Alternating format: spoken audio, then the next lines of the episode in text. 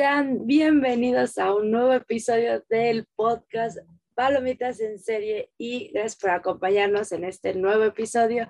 Y hoy estoy acompañado de mis queridos amigos y pues les voy a ir presentando. Tengo aquí a Tiffany que ya tenía que no veía. ¿Cómo estás, Tiffany? Hola Karen, pues muy feliz de tenerte aquí en el podcast. Eh, nos has tenido un poco olvidados, pero me alegra mucho poder verte y conversar de, de, bueno, esta gran serie que vamos a hablar hoy que a todos nos emociona mucho. A mí me emociona demasiado. No sé si se nota. Obviamente, pues ya nos spoileaste con la playera, pero todavía no vamos a decir de qué serie estamos hablando. Pero también tenemos a Kaki, ese sí ya tenía demasiado que no escuchado tu linda voz. ¿Cómo estás, Kaki? Muy bien, gracias. Igualmente, ya tú y yo ya, estábamos muy desaparecidos de este, de este programa, ¿no? La vida de adulto, la vida de adulto. Siempre, siempre tras bambalinas, pero ustedes nunca, nunca nos veían realmente. Exacto. y pues listo, listo para. Mira, yo venía listo para hablar de la mejor serie que Netflix ha dado en su historia, pero la acaban de quitar hoy. Entonces, pues, vamos a hablar de una que es casi tan buena como esa. Entendí la referencia. Y pues por último, pero no menos importante, mi querido amigo Fernando, ¿cómo estás? ¿Sabes cómo me siento? Me siento extraño, pero no como el doctor extraño, sino como otras cosas extrañas. Pero bueno, sí, me siento la verdad muy bien porque también es el segundo especial de esta serie de especiales que estamos haciendo en el canal sobre las series del momento. Iniciamos con Obi-Wan, el cual el episodio ya está disponible. Y de aquí no, se nos viene The Boys y Miss Marvel, pero eh, creo que vamos a hablar de una serie de Netflix, eh, de esta tanda de series que íbamos a comentar. Y sí, es la serie de Netflix del momento. Y cuando me refiero a la serie de Netflix del momento, me refiero a The Umbrella Academy. Vinimos a hablar de Umbrella Academy, ¿verdad, chicos? Vamos a hablar de la escena donde baila, no, no es cierto. La serie ¿Qué tiene que ver con Don Armando? Exacto. La serie de la que estamos hablando, y como dije, ya nos la spoiló con su playera esta Tiffany, es nada más y nada menos que de Stranger Things, ya que ya se acaba de terminar la cuarta temporada apenas. Entonces, todavía no se acaba la serie porque ya se confirmó la quinta temporada. Entonces, pues hoy vamos a hablar de cómo nos pareció esta serie. Al menos de mi parte, yo sí he seguido esta serie desde que este, apareció en Netflix, entonces yo sí estoy emocionada por esa serie, como dice Tiffany. Recuerdo que también la mencionamos en series que ya debieron terminar. Y esta serie no debió de terminar porque todavía no termina y creo que Nos tiene, tiene mucho por dar esa serie, así que yo primero que nada quiero saber cómo es que ustedes se enteraron de esta serie o fue apenas que se enteró la cuarta temporada, no lo sé. O sea, ¿cómo es que ustedes supieron de Stranger Things? ¿En qué momento empezaron a verla? Y me gustaría, pues, primero la, la que es parte del club de Hellfire, así que date, Tiffany. Lúcela, lúcela, más. Ay, muchas gracias. Es que estoy muy emocionada. En serio, esta última temporada fue increíble. Pero contestando a como el tema de apertura, a ver, yo recuerdo que estaba en el instituto, en el instituto de cine y em, llegué con una idea de un guion y le mostré a mi tutor y me dijo como que, ah, esto suena muy Stranger Things y yo así como, ¿qué diablos es eso? Y me dijo como, ah, es una serie de Netflix, ¿cómo no lo has visto? ¿Cómo? Y yo me quedé como, what? O sea, era como si todo el planeta Tierra supiera de esta gran serie y yo estuviera en Marte y nunca hubiera escuchado de ella y me quedé como, ¿de qué es? Y bueno, no me dijo, pero me dijo como, podrías verla para cogerte referencias en tus guiones. Y algún día, pues por azares de la vida, me robé un Netflix, jeje, y encontré Stranger Things y dije como, mm, me hablaron de esto en la universidad, vamos a ver qué tal, vamos a ver qué tal. Dios, fue lo mejor que pude haber visto en toda mi vida. Amo esta serie, en serio, totalmente. Ese día la vi completa en un día al día siguiente la volví a ver y mi papá me encontró como en el tercer, cuarto capítulo, me dijo, ¿cómo se ve chévere? La volví a ver y después la volví a ver con mi primo, o sea, creo que la vi como tres veces en un fin de semana, porque es increíblemente adictiva, está muy bien hecha, o sea, es lo mejor que pueden encontrar en Netflix definitivamente. Ok, a ver, Kaki. Pues Mira, más o menos igual, o sea, literalmente Stranger Things fue la razón por la que yo contraté la primera vez Netflix en aquel entonces. Em, pues ya sabes, ¿no? Una serie de ciencia ficción que tenía como muchas referencias a, no solo al cine, sino muchas cosas ochenteras pues llamaba bastante la atención, está bastante cool. Y con esta cuarta temporada tuve ese mismo sentimiento que en aquel entonces, porque la segunda y la tercera, hay que decirlo, tienen una calidad y bastante cuestionable. Ya dependerá de cada quien si te gusta más la 2 o la 3, pero la cuarta, o sea, parejo explotó internet, ¿no? Era como de, a las pocas horas de que se estrenó, ya internet, Facebook, Twitter estaban inundados de memes, inundados de, referencias. TikTok, que es la nueva adición a las redes sociales populares, explotó la canción de Kate Bush en, en TikTok, o sea, desde temprano en la mañana ya un chingo de TikToks con esa canción de fondo, de cualquier cosa, no importa, pero un chingo de cosas de eso. Y la verdad es que sí, sí me emocionó como la primera temporada de esta cuarta. Igual que en aquel entonces, tiene sus detalles, pero es que el sentimiento, o sea, del, evento, de, digamos, de, de, lo que significa realmente, pues es, es lo importante, ¿no? Y creo que está muy logrado, está muy chido. Ok, y Fernando. Bueno, un poquito yo recuerdo que justo cuando se estrenó, nadie hubiera imaginado el impacto que iba a hacer Stranger Things cuando se estrenó. Y yo la cogí, creo que un mes después, no, no puedo confirmar, pero la cogí un poquito después del boom, de que ya la gente la estaba viendo. Y entonces era el tiempo en que recién estaba teniendo Netflix todo, Netflix propio, porque yo eh, como que apliqué la de Tiffany ahí cuando, cuando se estrenó Daredevil y ahí es donde ya poco a poco ya me fui metiendo a Netflix. Fue gracias a Daredevil que comencé a tener Netflix. Y Stranger Things ya me ayudó a tener una cuenta propia. Y entonces yo no sabía qué esperar, no sabía de la trama. Me habían contado que era tipo E.T., no sabía qué pensar de eso, o sea, tipo... Y ya cuando la vi se me hizo excelente, o sea, el uso de todo esto de la moda ochentera, la forma en cómo hacen los personajes, la forma en cómo llevan la historia, el misterio, es algo que en su momento choqueó, o sea, creo que eso fue lo que más impactó en su momento. Y de ahí voy a dar una opinión impopular, pero personalmente cuando eh, la segunda temporada se estrenó y personalmente es mi temporada favorita. Es la... Eh, ah, no, sí, iba a decir que era la única temporada que me vi dos veces, pero no, las tres primeras temporadas me las he visto dos veces por, cuando se las mostré a mi mamá en su momento, pero la segunda es la que me vi tres veces. Esa sí me la vi tres veces, la verdad. Es la que más se ha criticado hasta el día de hoy, pero personalmente yo sí digo, está buena, sí está buena. O sea, eh, tampoco es que, siento que a algunos les afectó el shock de que eh, es, lo mismo, pero pero a, mí no me afectó. Ya viendo las series de Arrow, Flash, yo ya estoy acostumbrado a que me den la misma fórmula por temporada.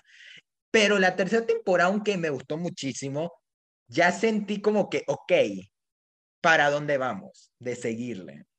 ¿Qué más se puede sacar de aquí? Porque está bueno, no ha caído. Pero aquí es donde dije, ok, ¿qué más pueden ofrecer de las últimas dos temporadas para explicar el que se alargue, para justificarlo? Y también ya pasaron los años, lo del COVID, que el retraso y todo. Y como que poco a poco mi emoción por la cuarta temporada fue bajando, pero aún así tenía el interés. Y cada vez que salió un trailer mi interés crecía. Y bueno, ahí ya voy a ir comentando un poco mi opinión de, de la temporada 4, pero creo que ni la temporada 2 ni 3 han tenido el impacto, ese mismo impacto que tuvo la primera temporada como ahorita está teniendo la cuarta, que otra vez es, es la serie del momento y ya creo que ahorita ya se define como la propiedad por excelencia de Netflix, siendo que Netflix no tiene ninguna otra propiedad que ahorita esté alcanzando lo que Stranger Things está haciendo. Y creo que ahí, si quieres, ya podemos ir pasando a los comentarios de la cuarta temporada. Y hoy perdió la última. no, sí, la fea gran cosa. la fea cosa. pues yo, o sea, yo recuerdo que esta serie a mí me la recomendaron, si, si no mal recuerdo, se estrenó en 2016, o sea, yo iba en la prepa y me la recomendó mi amiga Samprin, que si nos está viendo un saludo. Entonces, ella fue la que me la recomendó. Y recuerdo que a mí no me había gustado el primer episodio. Yo dije, no, está aburrida, dije, pero la seguí viendo. Me gustó el segundo, el tercero, el cuarto, el quinto, ya la terminé. Una vez de que la terminé, pues me quedé muy picada y ya fue, yo estaba esperando con ansias la segunda temporada, que no es mala, pero a diferencia de la 3, yo prefiero quedarme con la 3. La 2 recuerdo que sí me emocionaba porque pues era el encuentro de que sabíamos que 11 no había muerto. y yo estaba esperando con ansias cuando Mike viera que Once estaba viva, o sea, hasta lloré en ese momento cuando se encontraron ellos dos, o sea, me encantó ese momento. La 3 igual es buena y debo de admitir que a mí en la 3 odié a Max. Antes de que se estrenara la cuarta temporada, volví a ver la, tercera temporada para pues, recordar, porque como dice este Fernando, pasó mucho tiempo por retrasos, pandemia, lo que quieran. Técnicamente pasaron tres años desde la tercera temporada. Sí, es que yo la verdad ya no me acordaba, entonces dije, no, pues me la voy a repetir la tercera para pues recordar un poco. Y me seguía cayendo mal a Max, yo dije, no, no conecto con ellos, o sea, sí es buen personaje, pero no es mi tipo. Y llegó la cuarta temporada y, oh, sorpresa, ya sabemos qué pasaba. Entonces, antes de empezar, queremos decir que va a haber spoilers para que los que no la hayan visto, pues bajo su responsabilidad. Ya pasó una semana. Tengo que decir que gracias por esa advertencia, porque un querido amigo de nosotros, José de Críticas Premium, se llevó un spoiler un poquito denso. cayó, cayó como víctima. No, no vino de Karen, no vino de Tiffany, no vino de mí. Yo no sé qué habrá ido. Por eso estoy De Facebook. No, no confíen en Facebook. Bajo su responsabilidad, pero pero miren, aún no he visto Thor, Love and Thunder y yo ya estoy spoileado eh, gracias a Facebook. increíble. Sí, o sea, eh, Facebook es el peor lugar para estar cuando antes de que te hayas visto una película. Pero, luego hablaremos de Thor. y miren, ya, ya pasó justo una semana que se estrenó Stranger Things. Los, que ya la han querido ver, ya la vieron. Así que, bienvenidos. Bueno, entonces esta, esta serie, o sea, la cuarta temporada, pues habla de que pues, ahora 11 está en viviendo en California, me parece que era. Sí, era California. en California con su nueva familia, o sea, esta Joyce la adoptó porque pues sabemos que Hopper está muerto, o eso creen, porque también en los trailers se vio que Hopper está vivo, entonces ya nos lo habían dicho. Entonces, al irse a otra vida, pues yo debo de admitir que el inicio, pues sí empezó un poquito lento el primer episodio, yo debo de admitir eso pero no está mal. O sea, vimos nuevos personajes, Ángela, que fue la que más se nos quedó de California, maldita vieja, pero esta serie se dividió, con esta temporada se dividió en dos volúmenes. El primero que consta de seis episodios, ¿o de cuántos eran? De siete, siete episodios. Siete episodios. Y el segundo volumen que eran dos episodios, de una larga duración. Tres, eh, eh, tres, episodios y contamos que el último dura más que Uncut Gems. Dale que eran cuatro, porque te hubiera nada así.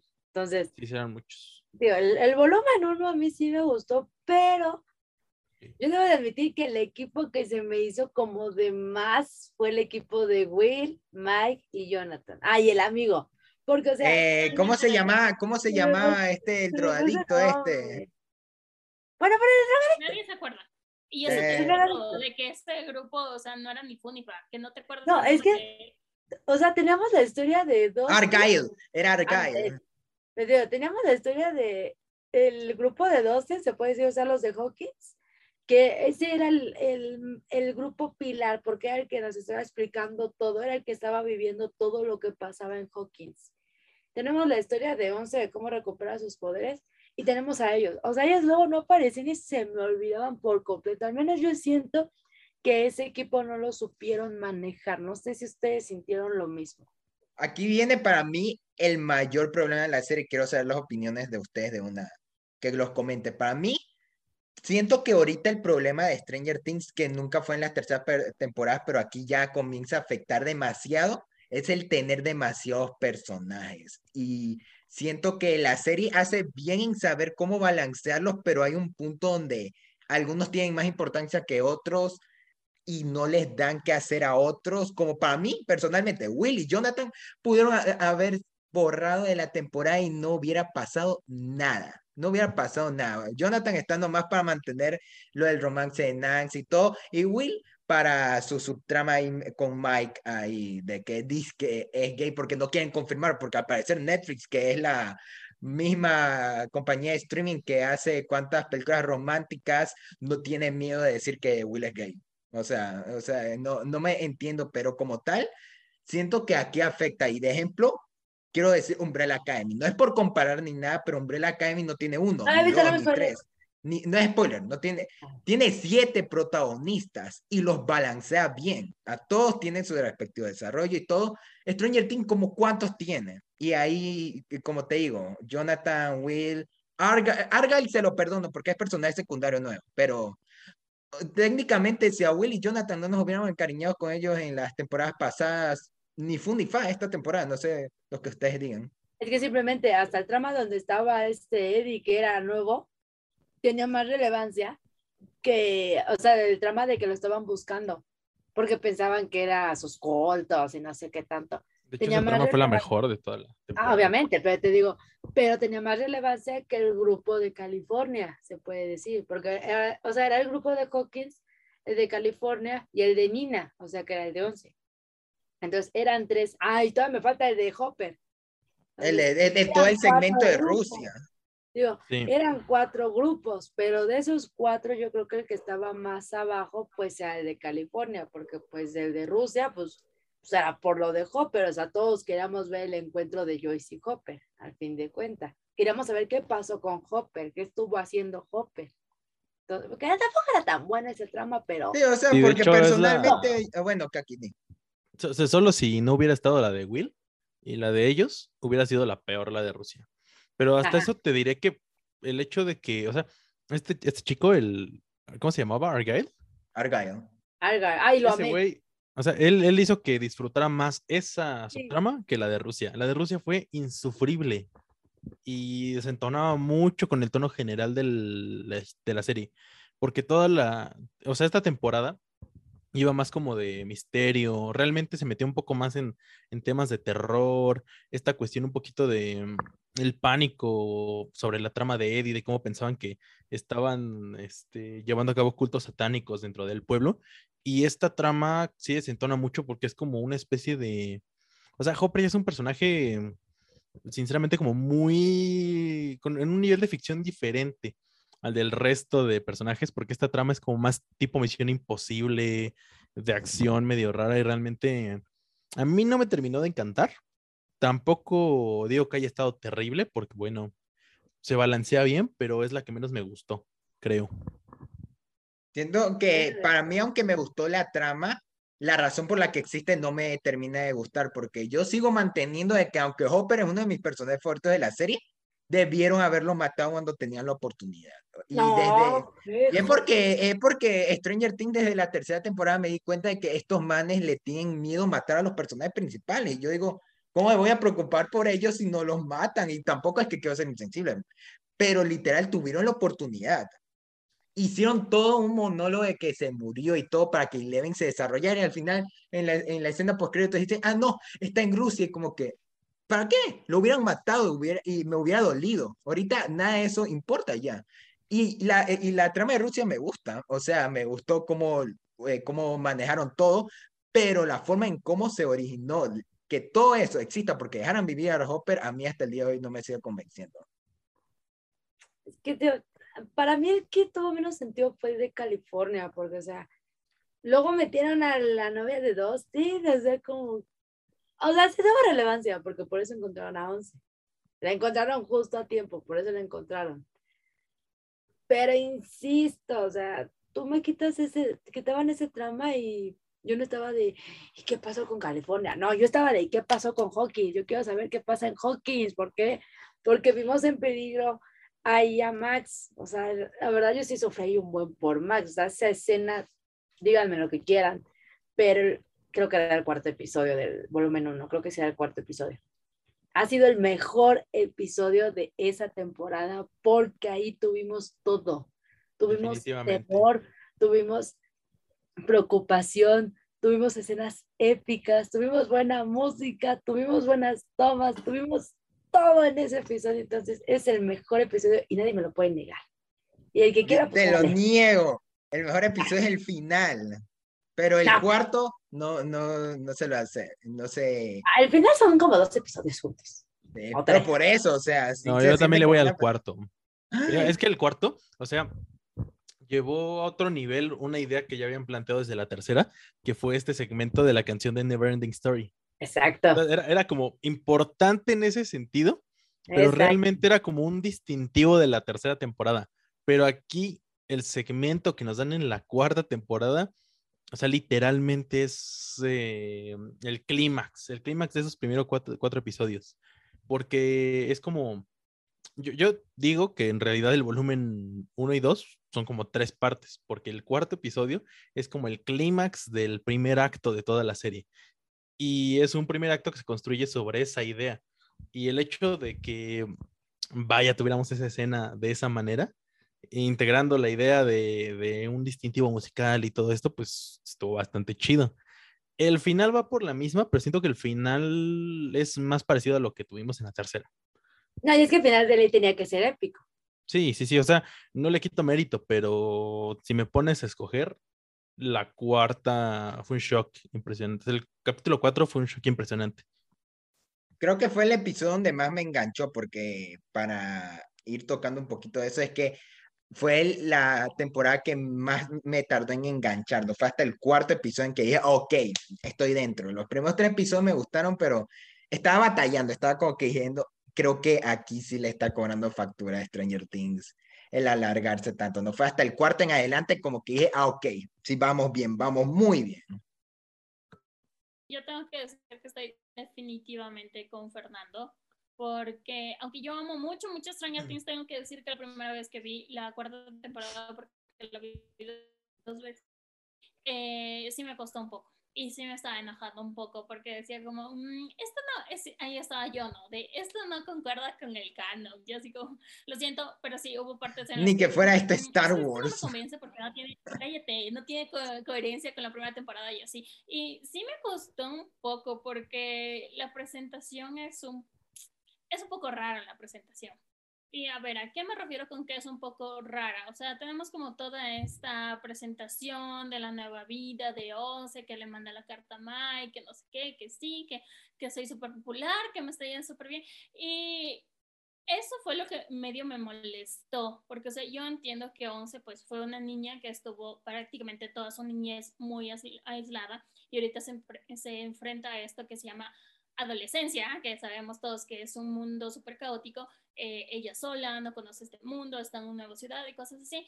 Eh, entiendo que sea un poco retraída, pero lo que no entiendo es por qué mentirle a Mike en sus cartas. O sea, como por qué decirle que, o por qué exagerar tanto las cosas de que sí, soy súper popular, de que sí salgo y que me estoy yendo súper bien. Porque incluso él le dice después, como, tú sabes que yo soy súper nerd, que todos me molestan. O sea, ¿por qué mentirme? Y aparte, bueno, esto tal vez es muy fijado de mi parte, pero me molestó un poco que todas las cartas sean solo para Mike. Como que nunca haces una mención de que estuvo en contacto con Max, cuando se supone que Max es como su mejor amiga, la que le enseñó como, mira, puedes vestirte como tú quieres, como tú te sientes mejor, o sea, la que le hizo tener como más confianza en la temporada 3. Sé que a todos no les gusta mucho eso porque es mucho drama adolescente, pero eso fue una de las cosas que más me gustó porque es verlas a ellos siendo adolescentes, eh, teniendo estos dramas y cosas así, y aquí es como, no, o sea, solo, solo Mike cuenta y los demás no.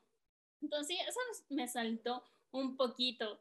Y ya después como cosas que sentí yo que no concordaban con las primeras temporadas, pero bueno, ya son cuestiones mías.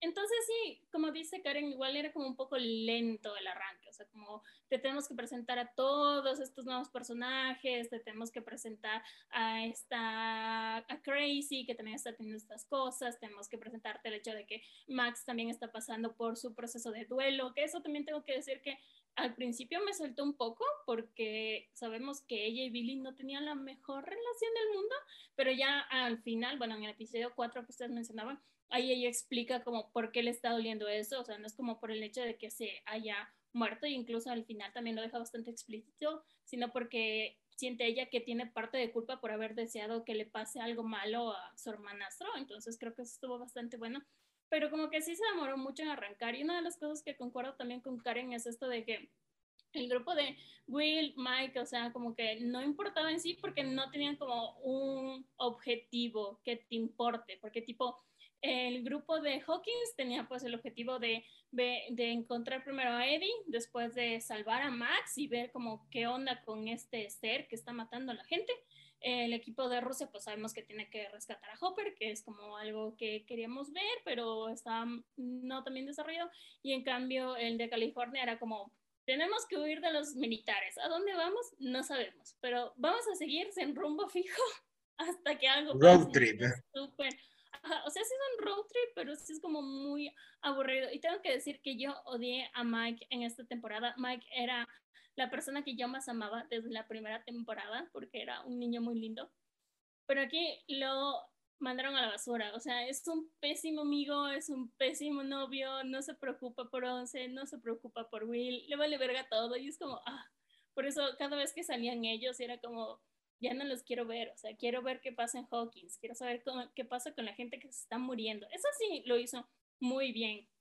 Y toda la historia de Vecna es una cosa increíble, pero sí tuvo sus cositas que a mí en lo personal me molestaron al principio. Ya la segunda vez dije como, me voy a hacer del, de la vista gorda, voy a disfrutarlo y tengo que decir que sí lo disfruté, estuvo bastante, bastante bueno. O sea, sí es una, una buena temporada.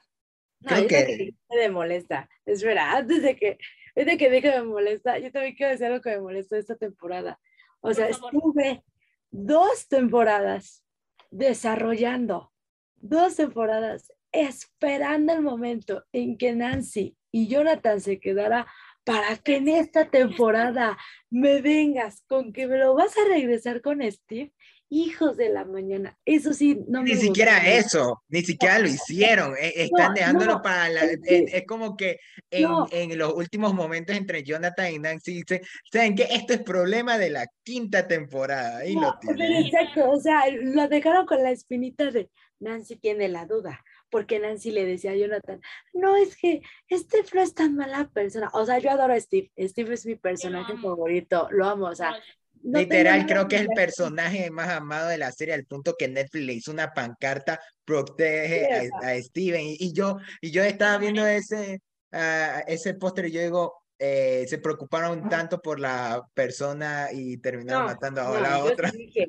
ni me lo toques, no me mates al Steve, porque yo creí que se iba a morir, porque recordemos que en el volumen uno se quedó pues todo lastimado. Dije, o sea, de ya se, ya se murió, ya voy a llorar. O sea, dije, él, él y Eddie se van a morir, dije. O sea, Eddie de ley se muere porque es nuevo. En el, volumen 2 le cuenta como todo este sueño a Nancy de que sí, quiero tener seis hijos en un road trip. Dije como, güey, se está despidiendo de Nancy, se va a morir. Sí, exacto. Y por eso dije, o sea, de ley, Eddie y Steve se mueren. Eddie porque es nuevo y Stranger Things ya nos ha hecho eso, que al nuevo con el que te cariñas lo mata. Como dije, Stranger Things eh, se complica en matar a los personajes originales, haciendo como que, ay, se va a morir, ah, pero no, para que, eh, eh, para que lo tengamos aún, ah, pero a los nuevos tíralos ahí, no importa. Yo dije, de ley Eddie se muere, al Steve si se muere me va a doler, pero ojalá él ni me lo toque, pero vuelvo a lo mismo estuvimos dos temporadas esperando a que Nancy y Jonathan se desarrollaran como pareja. Lo lograron. En la tercera sí tuvieron sus problemas, pero seguían siendo una pareja. Y eso fue lo que me gustó, porque en la tercera seguían siendo un equipo, a pesar del problema que tuvieron con lo del trabajo y todo eso pero lo seguían siendo. Y aquí a Jonathan te lo ponen como un completo tonto, lo cual no sé por qué. Y, ya estaban haciendo esto de que, ay, hay una espinita para que Nancy y Steve regresen. No, no quiero que vuelvan porque nunca tuvieron química, como, ¿por qué me los vas a regresar? Entonces, eso fue lo que a mí me molestó. No le vi. Sí, yo estoy contigo totalmente. O sea, yo no creo que no hayan tenido química en Nancy. O sea, porque yo se los veía esa idea como que, ay, qué bonitos y todo. Pero siento que aquí ya no supieron qué hacer con Jonathan y Nancy. Fue como, ok, tenemos a ellos, sabemos que se quieren, sabemos que quieren estar juntos. ¿Qué hacemos? O sea, nada, hacemos que Jonathan sea un marihuano que no le interese a su hermano, que creo que eso fue, o sea, escupir a su personaje de Jonathan, porque Jonathan desde la primera temporada se preocupa mucho por Will, o sea, él sabe que no tiene a su papá, sabe que ha sufrido muchísimo, o sea, después de todo lo que pasó, o sea, Jonathan siempre se preocupó por su hermano y en esta temporada lo hicieron un adicto a la marihuana que deja a un lado a toda su familia cuando su familia no, era lo más importante, o sea, creo que eso sí fue decir como, Jonathan no nos importa vamos a hacerlo mierda para que Nancy vuelva con Steve. Y es como, no, señores, no, por favor, por favor, no. En efecto. Y yo tengo que agregar que nuestra protagonista, mira, perdió todo el protagonismo y toda la razón de ser desde la temporada 2. O sea, Eleven fue el detonante de que la serie iniciara. Pero creo que ya a estas alturas ya nos dimos cuenta que pasó temporada 2, temporada 3, ahora temporada 4. Y Eleven ya es un lastre en el guion muy fuerte. Porque más allá del hecho de que tenga poderes, no hace otra cosa. O sea, no, no es importante ni relevante para ninguna de las tramas. Eh, todos los personajes como más directamente relacionados a ella, como lo son este Mike, por ejemplo, pues ya por demás lo dijeron. O sea, Mike ya es un personaje terrible que nada más está ahí por estar y odioso además. Em, y Eleven ya no, ya no tiene tanta importancia, tanta relevancia dentro de la historia, excepto por el hecho de que tiene los poderes y está directamente relacionada con, el villano de esta temporada, ¿no? Que ya nos revelaron que es el villano como principal. O bueno, espero, ¿no? Que va a ser el villano como principal de toda la, la del gato con botas con Humpty Dumpty. Eh, estuve ahí gato todo el tiempo, y todo, pero justo, sí. Eh, sí, técnicamente, y mire, y no sé si lo sabían, pero ahorita como lo que dice Kaki, yo sí me acuerdo de la noticia que original, los Duffer Brothers originalmente dijeron que Eleven iba a morir en la primera temporada, pero fue por el poder del fandom y todo, el fanatismo de la gente. Cuando se estrenó, que dijeron, ¿saben qué? La vamos a seguir. Y yo creo que en la segunda temporada han estado viendo ya la forma de, irla introduciendo a la serie. Y, la verdad a mí no me molesta, o sea, siento que que igual Eleven es uno de mis personajes favoritos, sin no decir el, mi favorito, pero aún así sí siento que cómo hubiera salido la serie sin ella, qué tan de diferente tendríamos. O sea, es como lo que me deja pensando, porque hasta cosas como en la segunda temporada, el episodio en que ella está con ocho, que está toda rebelde, todo el mundo criticó ese episodio, pero la verdad... Ay, no, ni me acuerdo, porque ni me gusta ese episodio.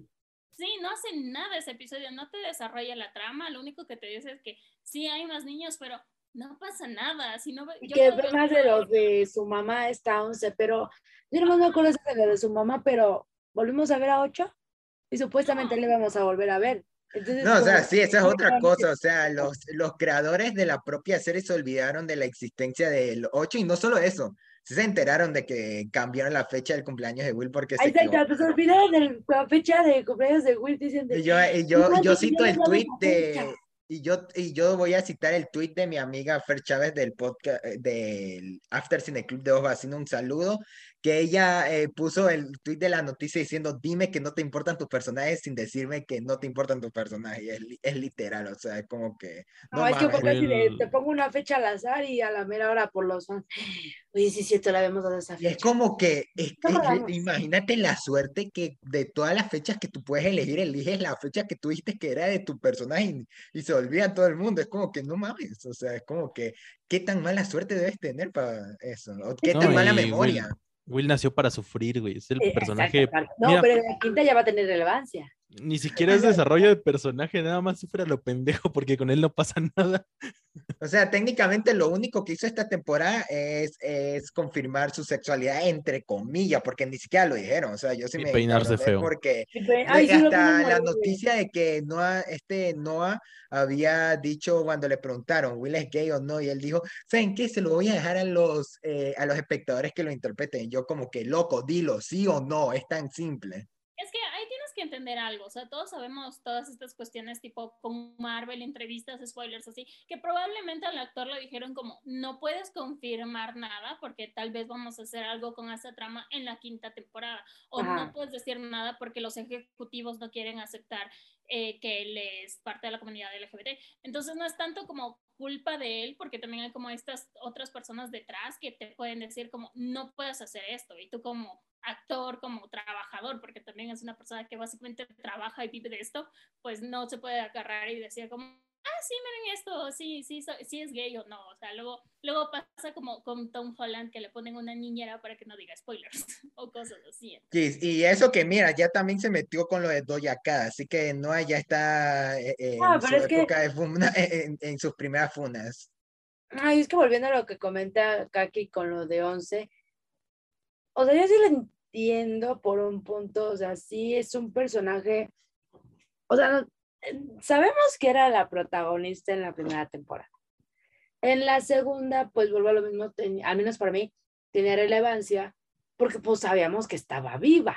O sea, yo estaba esperando con ansias que Mike la viera de, oye, aquí está, está viva. Y, o sea, yo lloré en esa escena, la sigo recordando y buenísima escena.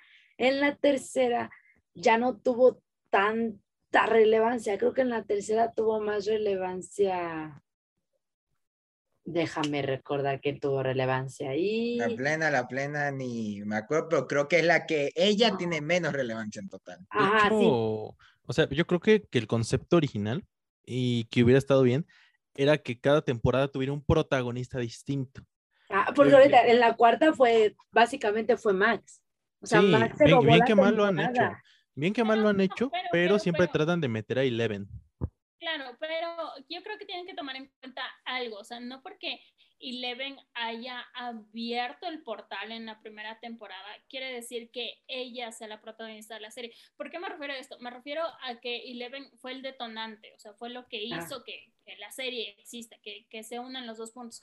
Pero un protagonista no es como quien causa el problema, sino es la persona o el personaje que lucha por cumplir un objetivo. Entonces, siguiendo como esa lógica, yo creo que los protagonistas en realidad en la primera temporada fueron los grupos de niños, porque ellos, o sea, Mike, Lucas y Dustin tenían el objetivo de buscar a Will, que ya por cuestiones de la vida se hayan cruzado con Eleven, se hayan cruzado con el laboratorio, con todas estas cosas, ya es otra cosa, pero en sí ellos eran los protagonistas. De ahí, de la segunda temporada, siento yo que era más los, el protagonista o los protagonistas, siento yo que eran como Hopper y Joyce, porque estaban ah. como queriendo averiguar qué había pasado, qué, qué pasó con todo nuestro pueblo después de tener esta super crisis. Y en la tercera, creo que ahí sí se me haría un poquito más difícil de definir, porque como ya mencionaron, tenemos muchos personajes, cada uno como que siempre se divide y luego se unen. Yo diría que tal vez para la tercera fue un poco de todo. Pero porque yo amé esa parte. Fue más, fue como más el coral. Claro, sí, pero siento que aquí en la cuarta, o sea, no siento que Eleven sea un lastre, como dijo Kaki, o sea, yo siento que sí tuvo el aporte, más que nada para contarnos como toda la historia que había como por debajo de todas estas temporadas, lo de Vegna, lo de los laboratorios, de que si habían más niños y cosas así, que de hecho el que bullearan a Eleven me, me, me, hizo morirme del coraje porque siento que no tiene mucho sentido, pero bueno, yo creo que la cuestión con Eleven es que sabemos que es muy poderosa, o sea, sabemos que ella puede con todo, o sea, al final de cada temporada lo ha demostrado y siempre puede creo que lo que deberían hacer es como ponerla en peligro, pero un peligro de verdad. Yo, recuerdo que cuando estaba saliendo la primera y segunda temporada de Stranger Things, había una teoría de que supuestamente en un futuro Eleven iba tener alguna especie de daño cerebral, cerebral perdón, por lo que cuando usa sus poderes siempre le sangra la nariz y era como, tal vez porque está usando sus poderes le está haciendo daño a su cuerpo, le está haciendo daño a su cerebro. Eso sería interesante porque si es que, digamos, tuviéramos este conflicto, ya para la quinta temporada sabríamos que ella se va a morir, pero no se va a morir porque la mate el villano, sino porque se va a sacrificar llegando a su máximo potencial, pero es algo que, que no han hecho y no sé por qué. O sea, tienen que poner en peligro a esa niña, esa niña Mm, o sea, sí está en un peligro como por los militares o por el otro lado, pero no un peligro que en serio como te diga, de que genuinamente puede morir. en la serie. No, es que donde yo sentí que ella estuvo más, al menos yo sí lo sentí, fue en la tercera temporada, donde yo sentí que en verdad ella estaba en peligro porque simplemente cuando ella está en la mente de Bill, como Bill hasta la ve y así hace espanta, o sea, como me estás viendo, o sea, me estás viendo, estás hablando conmigo, o sea, sientes ese terror. También cuando la agarran de la pierna en la cabaña de Hopper, también ellos dijeron, no, ya vale, esta mujer, ¿no? O sea, creo que sí la han puesto mucho en peligro más en la 3. Pero aquí, pues, tenemos que recordar que en la tercera ella no tenía sus poderes. O sea, ya supimos por qué, porque hasta Vecna le dice, y te quité algo. Entonces, entonces aquí ya era de que, o sea, ¿los va a recuperar o no? Que era lo que nos interesaba, porque, o sea, no sé, tú sabes que ellos ya perdieron. O sea, de ley. Hay que admitir que sí. Nancy y los demás fueron por Vecna, pero en sí, Once fue la que pudo hacer que ellos se liberaran y siguieran. bueno, no sé, fue más el equipo de Rusia. Que fue hasta, mira, hasta este Murray quemando a los de Ahí es donde tuvieron importancia los de Rusia, porque destruyeron la colmena y dañaron tantito a Vecna. Y por eso se pudo atacar, se puede decir. Ahí es donde ya ves que todo estaba conectado, todo estaba relacionado, sí. Pero fuera de eso, 11 pues como que no, o sea, sí es importante porque sabemos un poco más el origen de Vecna, como dice esta, esta Tiffany. Pues ya vemos que ahí todo está conectado. Desde la primera temporada todo estaba planeado. Sí, tanto ella como los de Rusia sean, eh, hacen algo importante y sus tramas desembocan bien en el clímax de toda la historia. Pero para tenerlos tanto tiempo en pantalla, la verdad es que e-, ese es el problema. O sea, que, que quizá fue demasiado para lo que nos tenían que contar de ellos. Pero bueno, y, ya, que mencionaron eso, porque ya nos fuimos con todo lo que no nos gustó, ¿no? Primero que está chido, pero vamos ahora con lo que yo creo que es de las cosas más chingonas de Stranger Things. Gracias. Cuatro. episodio. Y ya lo dijeron, es Vecna. Vecna, es grandioso personaje. O sea, ya no tenemos nada más a, una entidad malvada que sea el antagonista de el villano de esta. El villano de turno sino que ahora sí tenemos un antagonista. Que bueno, ahí flaqueó un poquito, al menos hasta lo que nos han contado, ¿no? De sus motivaciones, porque es como el típico discurso de, es que yo me siento un ser superior y quiero que el mundo cambie para ser mejor. ajá, ajá. Pero omitiendo esa parte, la manera en cómo lo plantean, en cómo lo representan visualmente, está muy chido el villano y es justo lo que decía, la primera vez que en verdad se siente el peligro en Stranger Things. Sí, porque aquí justo no es, bueno, primero Tiffany. Ah, no, sí, iba a decirte que no, definitivamente sí, aunque debo decir yo que al principio me costó como creerme esta nueva como trama, como esta super historia que nos estaban contando desde el principio, porque sentía que cosas no cuadraban, porque tipo, sabíamos que a Once pues la maltrataban, que la guardaban como sola y que ella mató pues a los guardias para escaparse y tanta cosa, y después es como, ah, es que el enfermero le ayudó a escaparse y es como, ¿por qué? Así, y luego, pero ya cuando se va desarrollando todo, como dices, ah, todo, todo va cuadrando. Entonces, eso, eso sí me gustó, pero también como que me disgustó al principio. Pero sí, siento que Vegna, o sea, es un ser súper, súper poderoso que si él estuvo controlando los villanos de las anteriores temporadas, o sea, sabemos que no se va a detener ante nada ni nadie hasta encontrarse con Once y matarla y absorber nuestro mundo, que bueno, como dice Kaki, aún no tenemos claro qué es lo que quiere, pero igual su personificación, o sea, está muy buena, o sea, tú lo ves y te dan ganas de salir corriendo, o sea, es una cosa muy, muy heavy como hicieron este personaje, está muy chévere. Sí, lo que yo quería decir era que justo que hablamos de Vegna, al comienzo la historia de Eleven me interesaba, pero por algo no me terminaba de encantar. Sí, siento como que estaba un poquito extraño el otra vez volver a lo de los laboratorios y todo. Está, bueno, pero no me terminaba de encantar hasta que fue todo esto del giro de tuerca de que este man, el del, el del, el del laboratorio, Henry, creo que era Henry, era uno, y no solo era uno, sino que era Vegna, y que de aquí es donde se originó el portal que abrió el Upside Down al comienzo de la serie, que mató a los demás niños del laboratorio, que es la primera escena de la temporada. Siento que sí sirve como introducción, me hace valorar más la introducción de la cuarta temporada. Y, esa, esa trama, mientras más la pincho, más la valoro por eso, porque siento que es lo mejor logrado y, y hasta ni siquiera lo vi venir. Eh, aunque este Mandy que es de Crepúsculo, es de Shadowhunters, yo como no lo ubicaba, yo yo no pensé, pero siento que haber sido un actor más famoso de una, yo hubiera dicho, este man va a hacer algo o algo así. Siempre, siempre pasa, pero con que lo haya elegido y lo hace muy bien. y que su look sea tipo Freddy Krueger, la forma como las referencias al cine de terror en esta temporada, acá que me puede confirmar algunas, los globos de sangre tipo It, la, cómo aparece Vegna con eh, tipo Freddy Krueger, o sea, siento que durante toda la temporada hay ligeros toques del género de terror más que en las anteriores temporadas y para, yo como fan de ahí, de, en especial de, yo cuando vi los globos sangrando, yo eh, me recordé la versión de Tim Curry de, de It, cuando está en la biblioteca y explotan. Yo dije, wow, ¿cómo hubiera sido ver esto en las nuevas películas de It? O sea, esto es lo A más... mí, a mí me se me hizo muchas referencias a la de Id, o sea, me recordó mucho a Id a mí.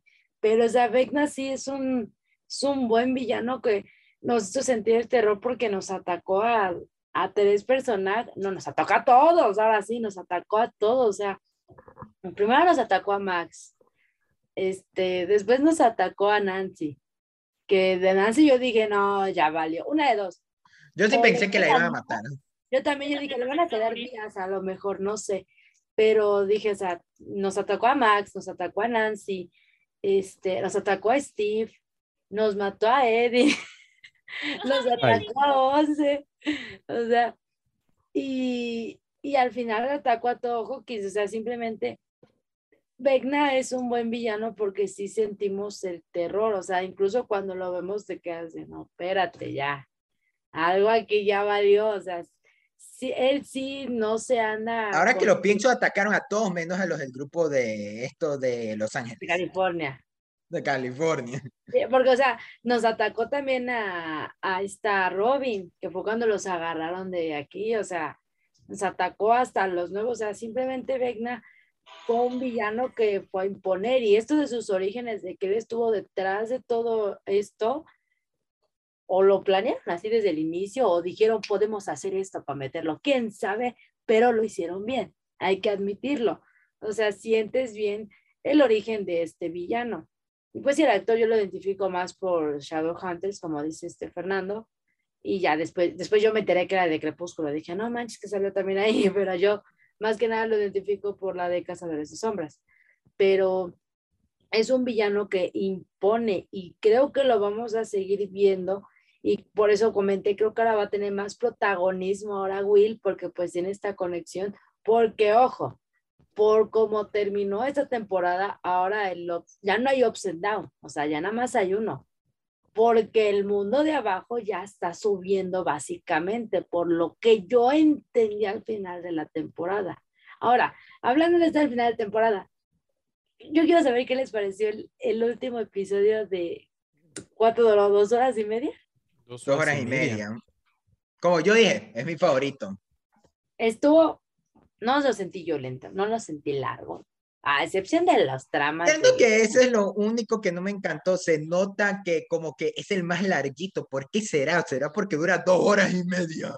¿En serio sí lo sintieron largo? Yo no lo sentí largo. La verdad, yo sí estaba como, güey, necesito saber qué pasa, por favor. Yo las escenas de Rusia, las escenas de Rusia las sentí lentísimas. Yo de no, ya síguele, Sí, síguele, síguele. Lo que tiene ya". que ver con Rusia y con el equipo de California fue como, puf, lo No, California no tanto, porque pues ya ves que Once se entera que pues ellos quieren matar y te quedas de no, córrele, porque, o sea, ya, volvemos a lo mismo, sin Once esos cuates se mueren. Sí, o sea, pero yo, yo la verdad, por ejemplo, de ellos, me acuerdo bien, o sea, realmente claro, a partir de que van a visitarla a esta pizzería y donde empiezan a, preparar Ah. la cápsula de once. Antes de eso, la verdad no me acuerdo nada de lo que estuvieron haciendo. sí, no tienen relevancia. Sí, no. Y de Rusia realmente lo mismo. Solo me acuerdo que destruyen la colmena al final y nada más. De otra cosa no, porque Y el beso de fue, fue muy pesado. Ni decir que- siquiera lo lo recordaba de eso. O sea, No sí me acuerdo de ello. Sí me acuerdo de ello, se pero agasajaron. eh, poco importante realmente en comparación a todo lo demás que estaba pasando en las demás tramas.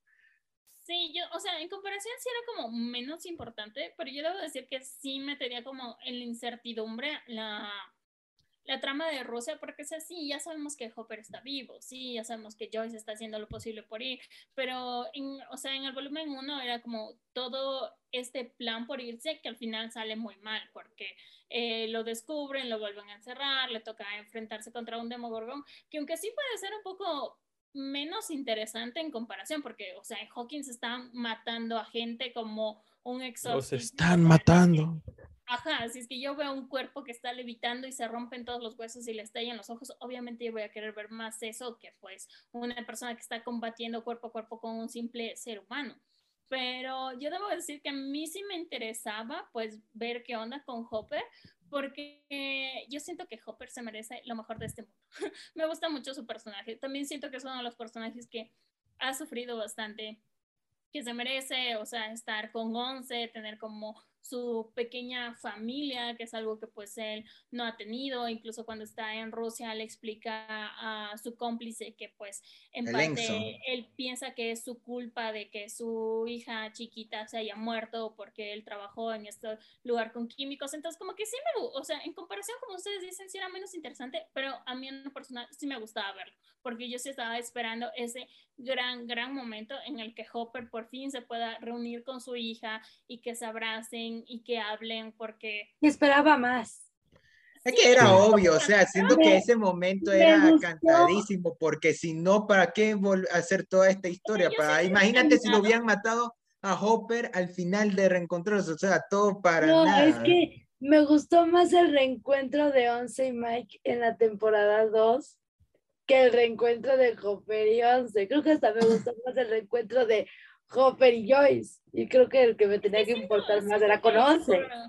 Es que también Once se lo tomó muy rápido, como que siempre supe que estabas vivo. Lo, mujer, este tipo, tú lloraste al leer su carta, o sea, es que ahí es donde eh, eh, es el punto del por qué debían matarlo en ese momento para que al final aparezca de la nada y de, ah, ay, siempre supe que estabas vivo, qué bien, como que no, en serio. O sea, no es como que le haya dicho como, ah, sabía que estabas vivo o algo así, es que siento yo que eso fue un poco más por dirección porque siento que, este, yo creo que Millie Bobby Brown es una gran actriz. No me gustó Nola Holmes, pero no le quito que es buena actriz. Pero siento que por dirección no supieron qué decirle a esta niña qué debe hacer.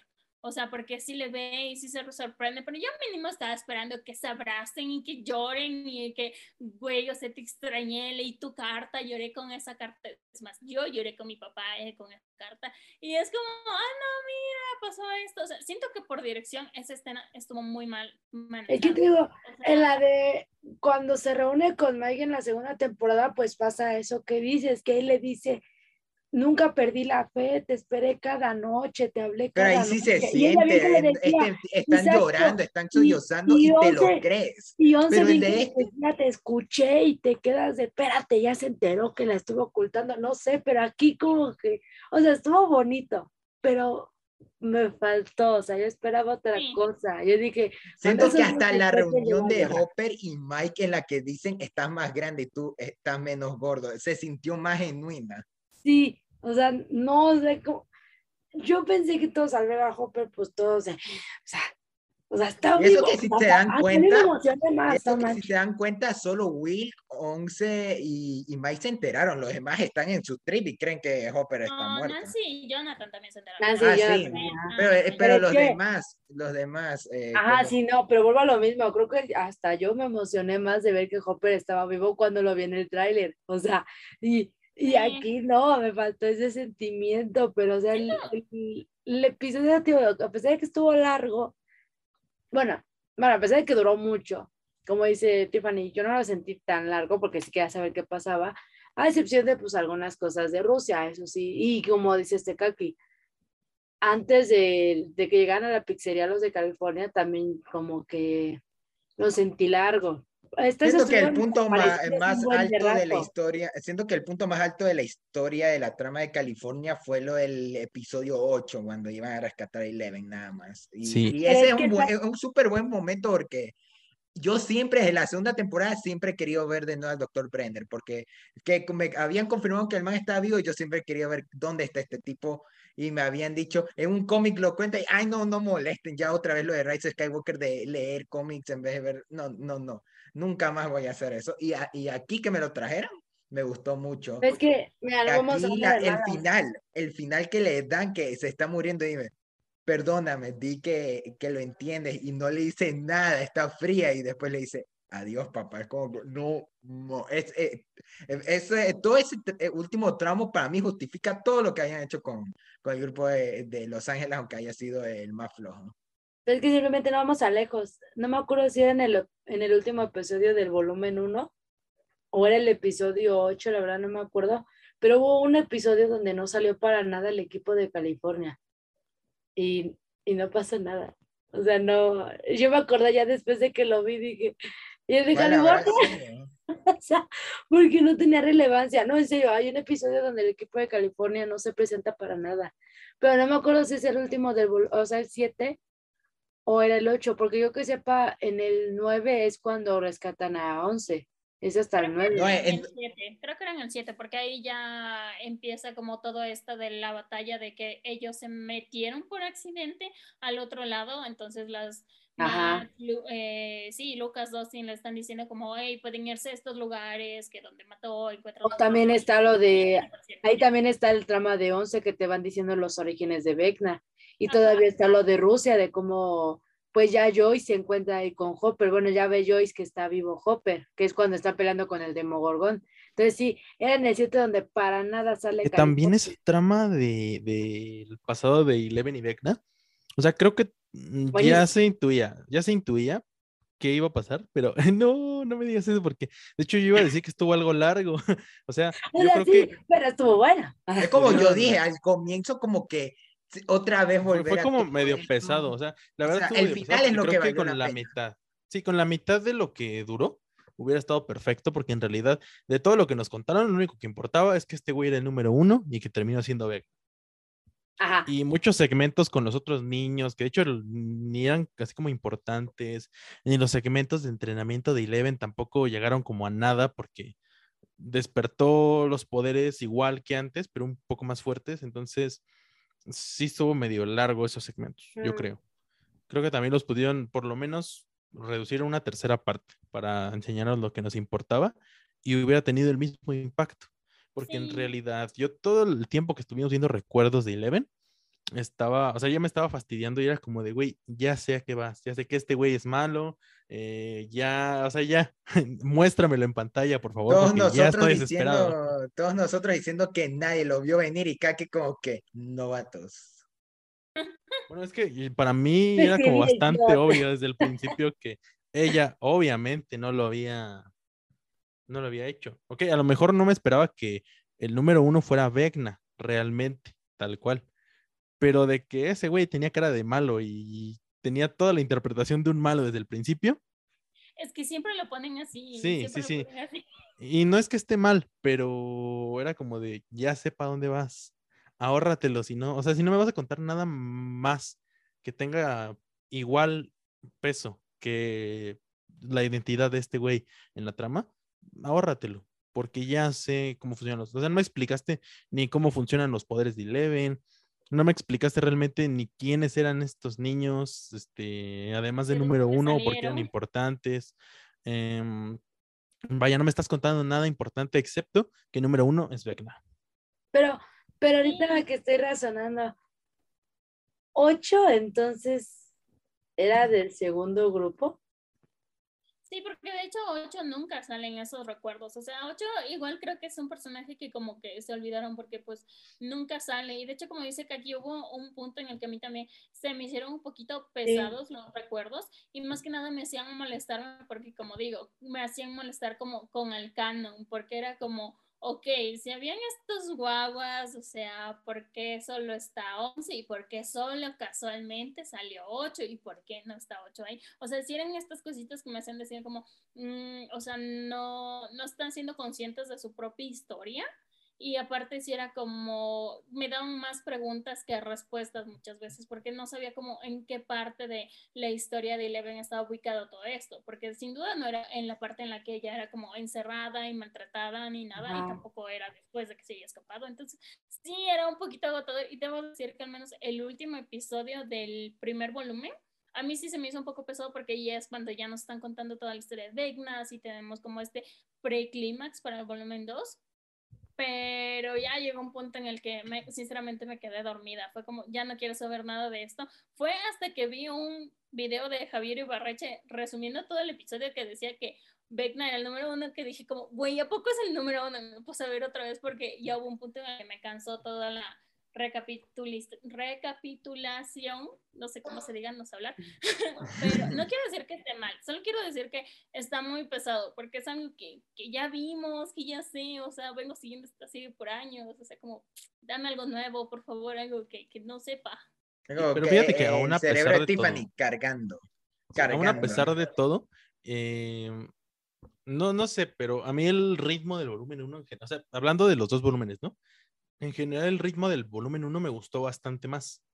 Los dos están excelentes, ¿eh? eso sí, pero el primero me gustó mucho. O sea, yo me lo eché en, en una sentada todo el volumen 1 y no lo sentí, pero nada pesado. O sea, ya después cuando me puse a, a analizarlo, a pensarlo en mi mente, pues ya salió mi lado amargado, pero, pero en el momento dije, esta madre me aventé ocho, o sea, seis horas y media viendo Stranger Things y estoy bien, o sea, me siento bien y quiero más. Siento que no haber sido porque en la noche iba a ver Top Gun, no me, no me lo hubiera terminado un día. Yo no sé si aquí ustedes han visto una serie que ha hecho eh, lo mismo que lo de los volúmenes de, de Netflix, porque no es la primera vez, la verdad. No sé si fue con Ozark, la última temporada de Ozark que salió a comienzos de este año, la primera en hacer esto de dividir la, la temporada en dos mitades, porque yo, eh, justo este año que era la temporada final de Ozark, fue el anuncio de que se iba a dividir en dos partes, iba a ser lo de los volúmenes. Y aquí fue eh, dos meses de espera, casi que casi.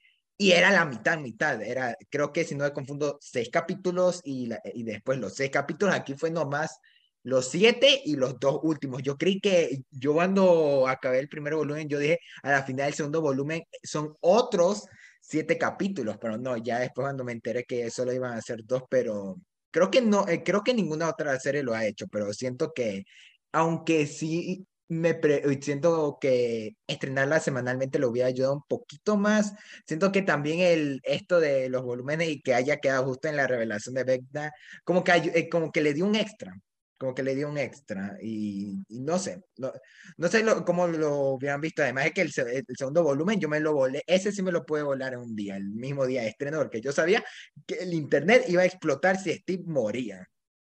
Sí, yo también. No, yo creo que el formato como de dos volúmenes, o sea, como que sí le ayudó bastante, como ya se dijo, este primer volumen como que arrancó un poquito lento, pero nos dejaron en un punto crítico, o sea, se acabó en que nos revelaron que Vecna es uno y que estaba detrás de todo esto desde el principio, que aparte Nancy está atrapada con él y que no sabemos si es que va a vivir o morir, no sabemos qué onda.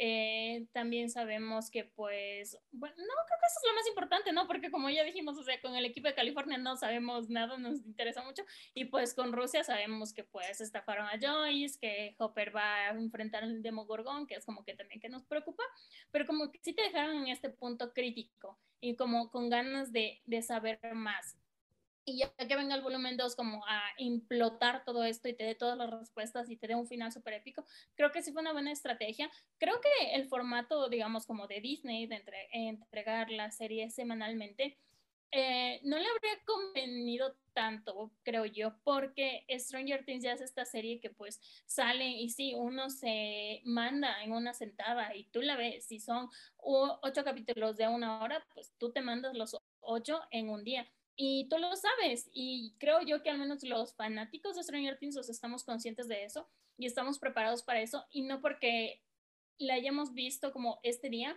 como que, ah, ya se pasó la emoción. O sea, no.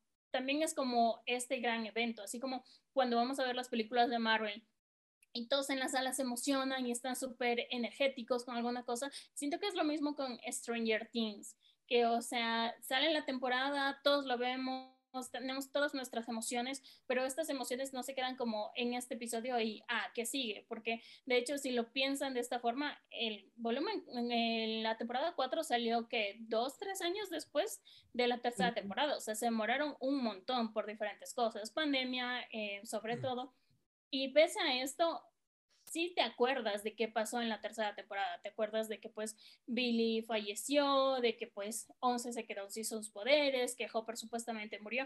Y esto es muy curioso porque siento que es algo que eh, quiere decir que la serie está bien hecha. Porque, no, ya digamos, está. Ay, no, sigue, sigue.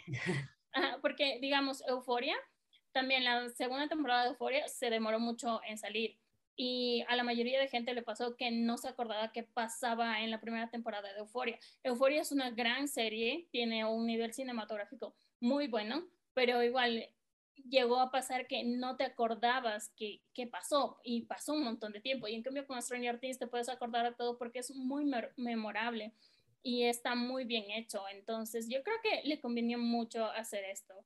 Y es más, o sea, ya pasó un mes del volumen 1 y todos siguen hablando. ahorita ya pasó una semana del volumen 2 y todos siguen hablando y todos están impactados y todos quieren seguir viendo más del cast en entrevistas. Entonces yo creo que haber sacado los dos volúmenes así fue una gran estrategia. No sé qué piensan ustedes, Karen. No, sí, sí, algo curioso que dijiste. Ahorita que recuerdo también la temporada al iniciar, se encargó de darte como un breve recordatorio de lo que pasó en el primer episodio. O sea, se murió Bill, 11 de no tengo mis poderes, este, eh, que yo hice, no, pues Hopper está muerto, o sea, se encargaron de recordarte algo. Y sí, en Euforia, yo soy honesta, cuando yo vi la segunda, yo no me acordaba casi de nada de la primera, o sea, me tuve que volver a chutar la primera para ya entender algunas cosas de la segunda. Dije, ah, yo también. La recordé, porque yo no me acordaba de nada, y en cambio aquí vuelvo a lo mismo, sí me acordaba, pero no tanto, y por eso dije, me la voy a ver otra vez para ya entender cosas. O sea, sí sé que no tiene poderes, que Hopper está muerto y este y que Bill se murió. Sí recuerdo esas tres cosas, pero no recuerdo más cosas. Entonces dije, ok, me la tengo que ver. Y ya por eso la vi. Entonces sí tiene eso. El eso de dividir en dos volúmenes estuvo bien porque tuvo a su, a su público enganchado, me incluyo, este, entonces, sí hace un buen trabajo la serie, pero volvemos a lo mismo. Los divide en grupos y siempre hay un grupo que no lo tiene, pues, bien. O sea, simplemente, aquí pues volvemos a mismo, fue el de California. En la tercera temporada me parece que también era el de, pues sí, igual era el de Mike, aunque estuviera 11 ahí, pero también el de Mike es que ahí en la 3 era como, ah, es que Mike, eh, 11 terminó con Mike y ahora Mike está confundido y quiero ver cómo recuperar. Ajá, pero ahí el importante pues otra vez era el grupo de Dustin, porque pues eran los que estaban viendo que los rusos, que el portal, o sea, ellos sabían todo. O sea, Dustin es el más inteligente ahí de ley. O sea, Dustin es el que te mueve el equipo. El, el único personaje desarrollado, desarrollado constantemente. O sea, siento que, eh, siento que hasta Lucas también, pero ah, todos ellos siguen, siguen, funcionando más que Mike. Ah, bueno, sí. El Lucas me cayó re gordo en el primer volumen. Me cayó muy mal Lucas. sí, pero creo que era por el motivo. Era por el motivo de la trama. Y que terminaba siendo también metiendo a este, a meter a este Jason como la amenaza humana era Jason, ¿verdad? de acuerdo que tuvo más relevancia Jason que California. Volvemos a lo mismo. o sea. Y siento que también el hacer que los bullies, estos, los deportistas, sean los villanos, me recordó a ir a los bullies cuando el grupo va a perseguir a ir y están los bullies ahí jodiendo como la amenaza humana, y como que no mames. Entonces, eh, me recordó mucho. Sí, me recordó mucho sí tuvo muchas referencias ahí. A mí me recordó mucho más ahí. O sea, sí hay muchas referencias. Entonces, este, sí es una buena serie. Volvemos a lo mismo. La serie yo la es, vuelvo a lo mismo. O sea, desde que se salió ahí he estado, entonces la serie está haciendo algo bien. Por eso sigue teniendo a su público enganchado. Y como dice Tiffany, la gente sigue hablando de ella. Ahora ya se empezaron a hacer teorías. Esta teoría que yo escuché me gustó, ojalá sea cierta, de que en la quinta temporada ahora Will pueda ser el traidor, porque está conectado. Para darle algo que hacer a diferencia de estas dos temporadas. Para que me uses al personaje animal, entonces estaría bien, o sea, le voy así, casi le estamos diciendo a los hermanos Russo, úsalo, no tienes que hacer con él, te estamos dando el trama, úsalo y te lo damos gratis. Los hermanos Russo. O sea, volvemos a lo mismo. Hermanos bueno, a los Duffer, perdón. Ah, era otro. A los Duffer. Los de hermanos. Pues, yo estoy con los, este, con los de Marvel.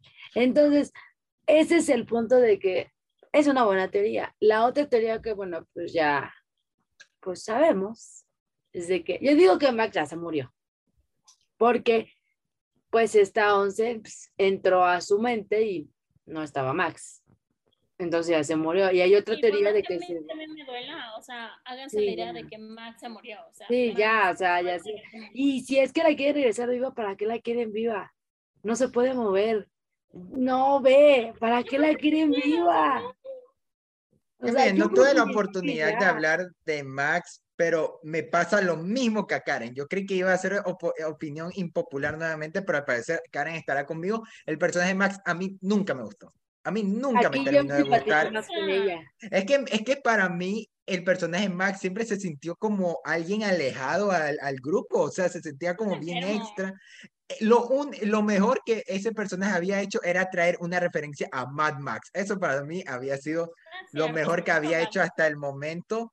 Y en la tercera temporada no, no hacía nada, o sea, era como que no, eh, era nomás para hacer el, el pilar de Once en su evolución y nada más, nada más, Por hasta favor, ahí quedó. nos estén escuchando, no le hagan caso a Fernando. Y Fernando nunca no me, y, y está y. No, siempre, es que y, y su no. sarcasmo nunca me terminó de gustar hasta la escena que tanto repiten de que la querían meter a Hellfire y ella usa como el sarcasmo para salirse. Ay, a Yo mí sí digo, me gusta mucho. Yo, yo- yo la veo, yo la veo y, y digo, tipo, tipo odiosa, tipo odiosa, o No, sea, yo ¿cómo, amo. cómo voy a, cómo puedo empatizar? Y no fue hasta esta temporada como que e- ella por lo menos, aunque no me termine de caer bien, hacen algo con ella. Su trama en esta serie de, de esta temporada de- del trauma que tiene con lo de Billy y que gracias a eso Vegna quiere ir por ella, me, eh, se me hizo lo mejor que han hecho con el personaje, me gustó mucho. No, yo sí simpaticé más con ella en esta temporada, porque lo mismo en la 3, pues sí me caía mal de que, o sea, era, digamos, como la mala influencia, pero o sea, me sí, caía un mal desde la segunda temporada. Sí, tío, y, ya- y en la segunda yo la veía que la querían poner como el reemplazo femenino del grupo, entonces tampoco me gustaba eso. Y ya en la cuarta, desde el primer episodio, como dices, que que me encantó la escena de su sarcasmo, de cómo rechazó la invitación al grupo, pero de ahí, o sea, simpaticé más con el personaje en esta temporada, o sea, yo no creía que le pasara nada. Y en esa escena donde están los brazos de Lucas y le está diciendo, no estoy lista para morir, yo sí lloré. Yo dije, ya se me fue, ya, ya valió. Aquí, Ya. justo continuando, yo cuando acabé el volumen 1, yo dije, podrían haberla matado en el episodio 4 para aumentar el peligro de Vegna. Y, y, y todo el mundo obviamente se me vino encima, ¿cómo quieres? Y todo, y ahí yo solito, ahí en mi opinión de... Sí, Pero no, cuando, pero viendo el, el volumen 2, yo digo, ok, no la mataron para usarla al final para que, para el clímax. Y cuando le estuvieron retorciendo los brazos, la dejaron ciega, y yo digo, se va- wow, la van a matar. Y hasta que Eleven se acercó y dijo, eh, estarás bien. Y yo digo, no, no lo hagan, no lo hagan, mátenla. Dejen que se vaya aquí. ya- no ya lo hagan. Y después, la escena, y después, la escena del- y, y cuando salen en el, hos- y cuando salen en el hospital yo estaba como que no, no, aplicaron de nuevo la de Hopper. Estos manes se ahuevaron a último No, momento. pero los directores ya dijeron que tiene, tiene muerte cerebral, o sea, ya se Pero, murió. pero para eso la mataron, o sea, para eso Pero- la termina de torcer y listo. O sea, Pero hay otra teoría de que supu- supuestamente este Vecna va a ocupar el cuerpo de Max porque pues Max ya no está en ese Ah, cuerpo. esa es el- el- la publicación con- donde Kaki spoileó. En efecto. Así- Ah, bueno, que digo, hay que aprovechar el paréntesis.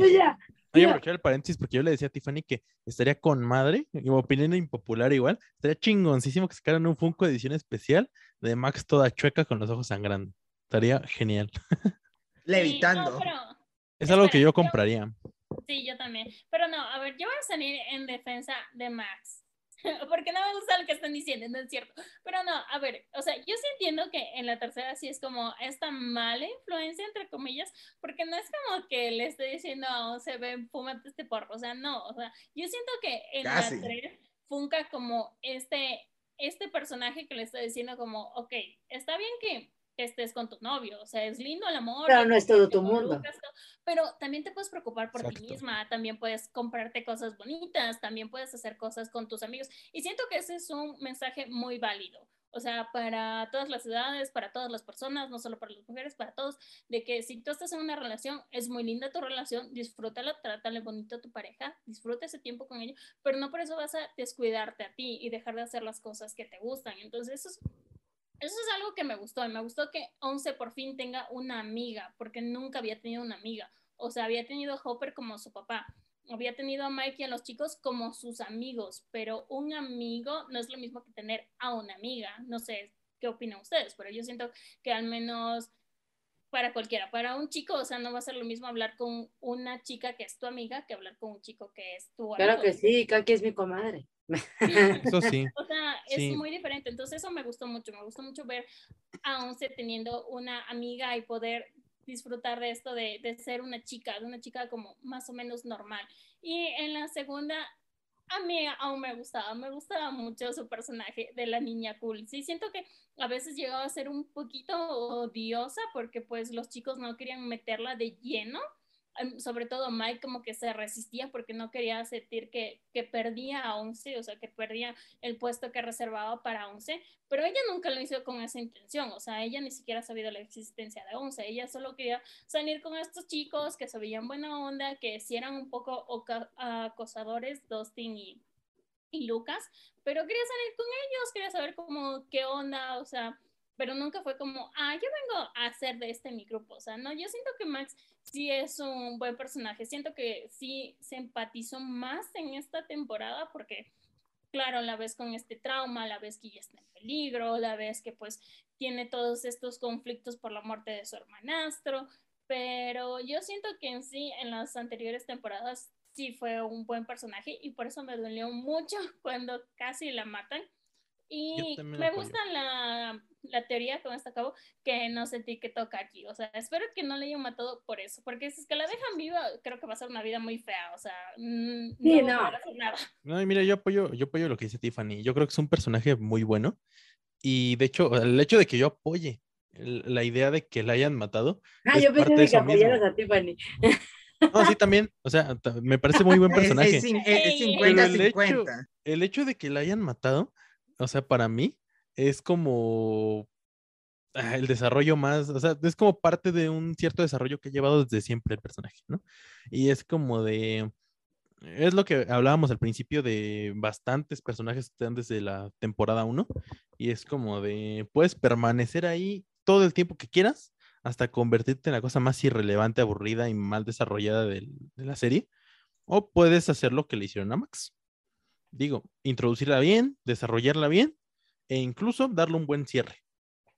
Si ese fuera el caso, ¿no? De que fuera un cierre ya, ya, se murió, ya para qué dices, se murió. Y no aplicar la Eleven, no aplicar la Mike, es un personaje que ahí está, ahí está, ahí está, pero si no te es X, por lo menos ya terminaste odiándolo, ya te tiene harto.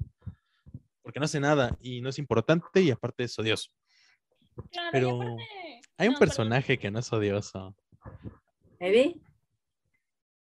Hay un personaje que no es nada odioso y que todos amamos esta temporada y es Eddie. Ay, Eddie, te amo, te amo. Siento que Eddie tuvo eh, mayor amor de la gente de lo que nadie creería. O sea, es impresionante. Creo que es el personaje que más se ha hablado de esta temporada, sin duda. Y fue asombroso. Lo usaron bien, o sea, vuelvo a lo mismo, tuvo más desarrollo que el equipo de California. Sea, toda su trama y sus momentos. No va escúcheme, Karen no va a estar tranquila hasta que los hermanos Doffer le manden una carta y que le digan, por favor, discúlpanos por no haber hecho nada con ese grupo. Sabemos que fue un... Que no bien feo. Pero teníamos que hacer algo con esos personajes. Ya corrimos a fin de matarlos. Eh, yo les hubiera escrito, ¿y si los mataban? Y como que, ah... No, no, te hubiera sufrido si los mataban. O sea. Pero, pero así se quitaba un peso encima, o sea. ¿Sabes por este qué no puedes Es que no puedes matar a Will porque, bueno, ya sabemos que tiene como esta super conexión con el otro lado. No puedes matar a Jonathan porque pues tiene como este problema con Nancy. Y más que nada, no puedes matar a Will y a Jonathan porque no mames, pobre Joyce. Joyce también ha sufrido un montón. Y que le maten a sus Uy, sí, muchísimo. se fue a Rusia y dejó a sus hijos a la verga. No, o sea, ¿Cómo sufre por sus hijos? O sea, no, ¿te imaginas tremendo shock de esa pobre señora? O sea, yo siento que esa señora, si le pasan algo a sus hijos, o sea, ya de plano dice, mira, está como, está como muy, muy estresada el personaje de Joyce, pero eh, si algo estamos de acuerdo, es que es muy mala mamá. Sí, pero pésima mamá. O sea, miren no, es tan, miren, no es tan mala mamá como el resto de padres en Stranger Things que dejan que sus hijos se desaparezcan por días a salvar el mundo. Pero esa es una de las razones por las que habían dicho que dijeron como, ah, vamos a ambientar la serie en los 80, porque en los 80 pues no tienes celulares, no tienes internet, no tienes el control de tus papás para decirte dónde estás, o sea, la única... O sea, era como en IT, o sea, eran como en de las producciones de los 80, así que los chicos se iban en bicicleta a la hora que quieran y, uy, ahí se, a ver cuándo regresan. Claro, o sea, no siento que sea tan malos padres, sino, bueno, al menos Joyce, porque Joyce sí es como, ah, Hopper está en Rusia, me voy en Rusia, niños, nos vemos. Y, y, no le importa nada. Pero, o sea, sí se entiende como por qué los papás les dan como estas libertades, como igual no quieren que estén en la casa. Y el papá de Mike, al menos vemos el típico papá norteamericano de los 80 que solo está en el sillón viendo la tele y no quiere hacer nada de sus hijos. Entonces, como que para ellos mejor que estén por fuera. Entonces, pero sí, pobre Joyce, o sea, Joyce, ay, Joyce también es un personaje que también está muy relegado, se lo piensa. Sí, pero hasta ella tiene más que hacer en la serie que el grupo de California. nos hemos tirado todo este episodio del grupo de California. Ahora que me doy cuenta. Pero, pero como dijo Kaki, o sea, hemos estado muy amargados, amigos, y, y Stranger Things 4 fue una cosa muy buena y todos tenemos que admitirlo. Entonces, con detalles. detalles para, eh, a mí, yo que voy a estar amargado, a mí me dieron eh, la mejor escena musical del año de Master of Puppets. No me importa que los no me importa que los metaleros ahí bien eh, de que apestan a sobaco estén diciendo o sea, sí, ahí para que Kaki ahí me comente, porque como tal, yo creo que nunca lo he dicho en el podcast, pero Metallica es mi banda favorita. Yo ando oigo el primer riff de Master of Puppets, yo digo, no, no. Y, yo, casi, me, casi me caigo eh, eh, con toda la escena, se me hizo espectacular, pero digamos que como lo ha tomado la gente bien mixta, no sé cómo tomarlo, pero estoy feliz de que de que una nueva base de fans de metal que esté surgiendo, por lo menos. algo yo solo tengo que, tengo que agregar que la escena estuvo bien chingona. Eh, todo el montaje, el momento y todo estuvo chido. La canción la escogieron muy bien porque iba bastante acorde con lo que representa Vecna en ese momento. Y sí, no creo que haya sido mixta, ¿sabes qué? Que la comunidad eh, metalera, porque los que tampoco creo que lo sepan mucho aquí, pero a mí me gusta un chingo toda la música bien extrema y los chillidos de puerco y cosas de esas. Em, toda esa comunidad, y, y, no todos, pero el grupito denominado True Metaleros, son una cosa horrible, ¿no? Esos señores que huelen a humedad y, y que son así como bien groseros. Que, que, son los que, como yo, que se quejan de que están poniendo reggaetón, pero no como, eh, pero también además de eso, se ponen a quejar de que están oyendo eh, rock solo por moda y como que loco, deberías estar festejando que están reproduciendo Metallica, que bebito fiu fiu a cada rato. Sí, y aún así, con todo y eso, e, es más la gente que disfrutó un chingo la escena. Entonces yo digo que por ahí todo bien. Y si te empezó a gustar Metallica porque viste Stranger Things, está chido, güey. Eh, empieza por ahí. Esa Metallica, mm, comercial o no comercial, es una banda que suena chido. Es un buen extra para que te metas en más música, si quieres tú más agresiva después. Y no dejes que ningún señor mugroso que huele a sudor te diga lo contrario. Sí, es mi mensaje de amor a toda la comunidad. En otras palabras, Metallica, la mejor banda del mundo. Sí, pero así como Fernando ya nos dijo que le encantó esta escena, o sea, creo que vale la pena mencionar como los momentos favoritos de cada uno con detalles, porque sí, muy amargados, señores. Ya, ya sabemos que Karen, Fernando están muy enojados con California. Yo, en nombre de los hermanos de perdón. No estoy amargado con California, estoy amargado de que no estamos hablando de Umbrella Academy, de eso. Ay, no. no la he visto. hablemos de cosas felices. Cuéntenos cuáles fue como sus momentos favoritos. ya dije el mío. Que sí se les va a recordar por, por siempre de esta temporada. Pues el mío es el cuarto episodio, o sea, estuvo bueno ese episodio, sí pues como dije, se sintió más la, la tensión del miedo, como dice Fernando, de que pues, se van a matar a un personaje que pues, no mataron, pero creíste que le van a matar. Ese es uno, y pues el otro, pues al final de el solo de guitarra estuvo bien porque te combinaron varias escenas. O sea, no solo fue la guitarra, sino que te metían lo que pasaba en la mente de Max, lo que pasaba afuera. O sea, estuvo buena esa secuencia. Y pues que te matan a este Eddie. Y este Dustin como hasta cojeando, vas pues, a ayudarlo ahora sí. Entonces serían esas dos las mías y pues tuvo buen, tuvo buen final. No estuvo mal hasta eso la, el episodio de dos horas y media, como dicen, no se sintió tan largo. Mis momentos favoritos del primer volumen, pues ya os dije, es el capítulo 4. Está muy chido ese montaje. Y mis momentos favoritos después, aparte del aclamado solo del que ya hablamos, es cuando, o sea, el momento entre Eddie y Dustin, antes de que empiece toda la batalla final, que me gustó muchísimo, sí. Se me hizo muy bonito, muy emotivo. La mejor escena emotiva de toda la serie, porque odio el drama adolescente y mete, aquí mete un chingo. Eso fue lo más bonito para mí de todas las temporadas, creo. Y en la escena final, cuando Dustin habla con el tío de Eddie, o sea, yo ya sí lloré, pues, lloré a la chingada, pero cabrón, no me pude contener, lo solté todo y sí sentí muy feo. Y me gustaría, quizá, que en algún momento del, de la quinta temporada, que me parece ya va a ser la última, sí aclararan todo ese desmadre con Eddie, aunque no te regrese el personaje. Me gusta que haya muerto por como murió, murió bien, pero sí me gustaría que en algún momento se aclarara todo ese desmadre para darle como más peso a esta escena que estuvo muy bonita. O sea, yo siento que el momento que más cercano me estuvo de llorar fue, fue ese, sí, siento, sí, siento que porque lo de Max yo no me lo creí, por eso yo, yo, yo desde que salió Eleven no la van a matar, así que se murió ese momento para mí, más que no se murió Max, se murió el momento. No, yo sí lloré en todo el último episodio, sí, todo el último episodio estuve llorando, estaba viendo con mi hermana Luna, eh, que sí está escuchando esto, la niña, pero ella debería escuchar el podcast. Como, ¿qué te pasa? ¿Por qué estás llorando? yo así como, es que está muy doloroso, no ves cuántos están pareciendo que te pasa y ella no lloraba. Eh, yo como para decirlo rápido, mi momento favorito fue cuando Max, de hecho, les contesta sarcásticamente lo del club. Ese momento es muy épico, me gusta mucho, me gusta mucho ese momento de ellos como explicándoles a todos de qué se trata eh, Calabozos y Dragones y todo es como, ¿por qué diablos vamos a hacer ese? Ese momento me parece muy gracioso.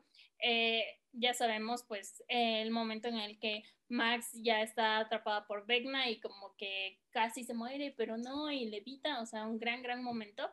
Y nada, o sea, ya el momento que más me dolió y que más me gusta es ya cuando Max está eh, levitando y ya se le están rompiendo los huesos y está en brazos de Lucas y le dice como, no estoy lista para morir. Ese momento me rompió todo, o sea, yo morí con Max en ese momento. Se fue todo, así, todo, todo, todo. Es, o sea, todos los momentos de Max a mí me gustaron mucho. Siento que sí, Max fue mi personaje favorito en esta temporada y Steve. Y Steve me encanta, me encanta. Lo amo, te amo, Steve Harrington. Eres lo mejor del mundo. Bellísimo, bellísimo. Hasta Fernando. Ahora que también. No, es que yo, eh, eh, fue con el que comenzamos en la escena de Master Puppets, sin duda, para mí. Para mí fue mi running up that hill.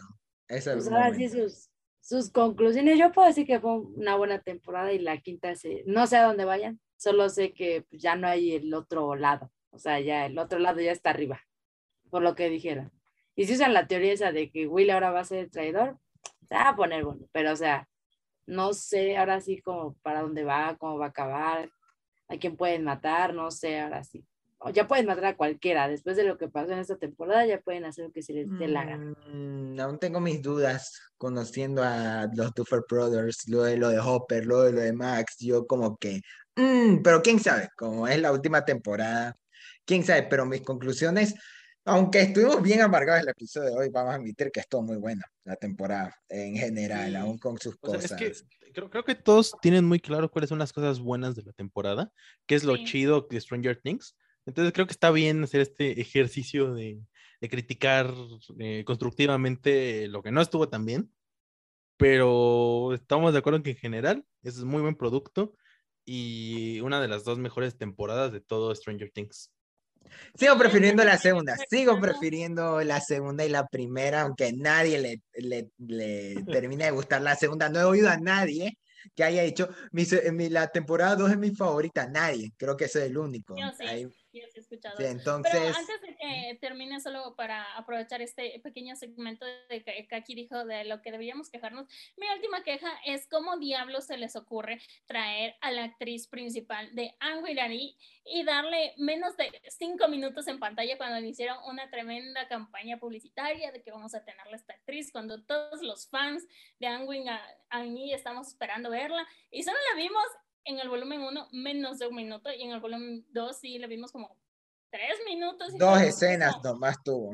¿qué diablos? O sea, porque era como el gran regreso, porque se canceló esa serie, o sea, ¿cómo se atreven? Los odio, o sea, solo los odio por haber desperdiciado a tremenda actriz que, que la amo como interés amoroso de Robin, pero malditos, pudieron hacer muchas cosas con ella y no se atrevieron. Pero pueden que la ocupen en la quinta temporada.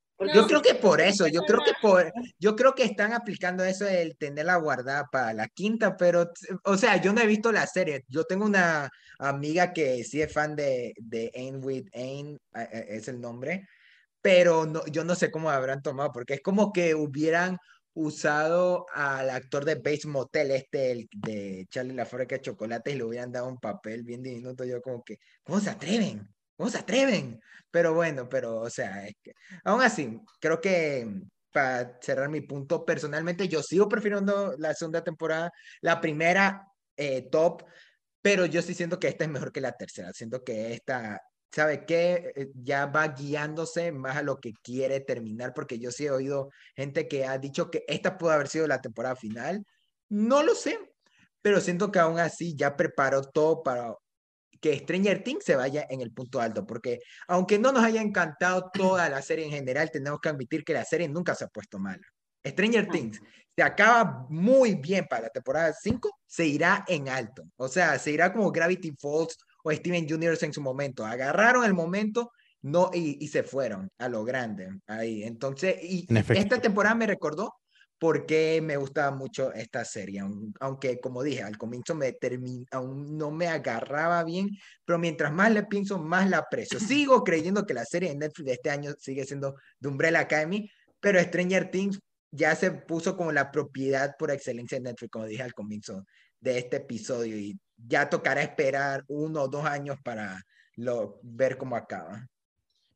Y pues yo creo que con eso ya vamos cerrando el episodio del día de hoy, que creo que quedó bastante bien, creo que hemos hablado de todo lo importante de la serie. Eh, si no la han visto, pues ya véanla, güey, no sé qué hacen viendo este capítulo hasta aquí. ya la spoileamos toda. No, espera, yo lo único que quería decir es que a mí me gustó mucho. Gracias. Y más el grupo de California, ¿verdad? No, no, sí. No, a mí sí me gustó todo. O sea, a mí Stranger Things es una de mis series favoritas. A mí no, también me gustó, estuvo muy buena. O sea, por algo estuvo tan picada. Sí, es que yo no podría escoger qué temporada me gusta más. O sea, a mí me gustan todas las temporadas, aunque la tercera sí que he escuchado que es lo más floja, que muchos más adolescentes, me vale. A mí me encantan todas las temporadas, a mí me encanta Stranger Things. Reconozco sus problemas, pero yo la amo. Tiene su encanto. Es genial, es genial. También hasta quiero ir con esto de que yo no sé lo que ustedes opinan, pero yo he oído esta frase que la gente se engancha en las películas por la historia, pero la gente se engancha en las series por los personajes. No importa lo tan mala que se ponga la serie, si se engancha con los personajes le van a seguir. O sea, ese fue mi caso con The Walking Dead y tengo que retomarla, pero, que, pero siento que también Stranger Things, aunque está muy buena, nunca ha caído aún con con lo que digan de las temporadas. Siento que todo lo que han hecho con sus personajes y todo ya es algo de aplaudir, todo este mundo, como que nadie, a los Duffer Brothers, nadie les quería comprar esta idea y terminó siendo el fenómeno de Netflix, o sea, es impresionante. Concuerdo, así, así pasa. ¿Cuáles son nuestras redes donde nos pueden escuchar? Claro que sí. Eh, pues pueden escucharnos en, en YouTube como Palomitas en Serie. También hay algunos cuantos videos extra, algunos tops, algunas reseñitas que pueden ir a checar. En Spotify estamos disponibles igual como Palomitas en serie y en la página de Facebook, en donde compartimos las noticias importantes del mundo del entretenimiento, del cine y uno que otro coladito por ahí, la televisión y, cositas así.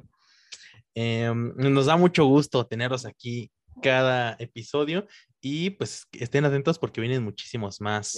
bastante buenos, Vamos a continuar el especial de las series con el episodio más diabólico de todo Palomita en serie, el episodio de The Boys. Después nos vendrá el episodio de Miss Marvel que se acaba esta semana. Y de ahí Thor, la cual ya me spoilé, pero aún tengo que verla. pero la va a ver de todas maneras, ya viene spoileado. igualmente. Como el compa que ya vio todo este episodio y apenas va a ver Stranger Como Kaki, que ya se había spoileado. El mismo diablo, en el mismo día de la premiera. Exactamente, que la vi en YouTube dos horas antes de entrar a mi función. Bueno, eh, un gusto el episodio y los veo para la próxima, chicos. Y, y hasta la próxima a todos los que nos Hasta están la escuchando. próxima. No, no, no, no, no. Bye. Master, Master.